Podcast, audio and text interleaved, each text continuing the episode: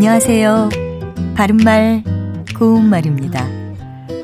오늘은 좀 어렵게 느껴지는 띄어쓰기에 대해서 말씀드리겠습니다.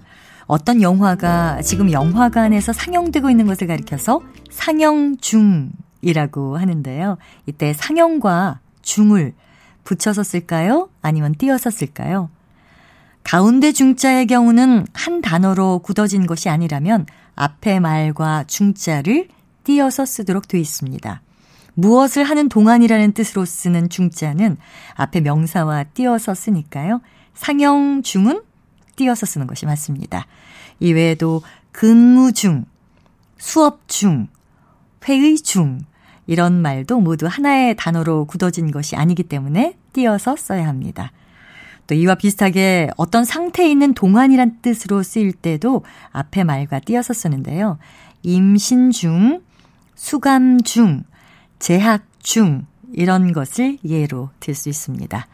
그리고 너희 중에 누가 제일 키가 크니 또는 영웅 중에 영웅이라고 할 때 이 중은 여러 가운데라는 뜻인데요. 이때도 하나의 단어로 굳어진 것이 아니니까 너희와 영웅 뒤에 중자를 붙여서 쓰지 않습니다.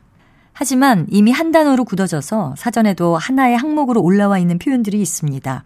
은연중, 무의식 중, 한밤중 같은 것인데요. 이 경우에는 모두 붙여서 쓴다는 거 기억하시면 도움이 되겠습니다. 바른말 고운말 아나운서 변희영이었습니다.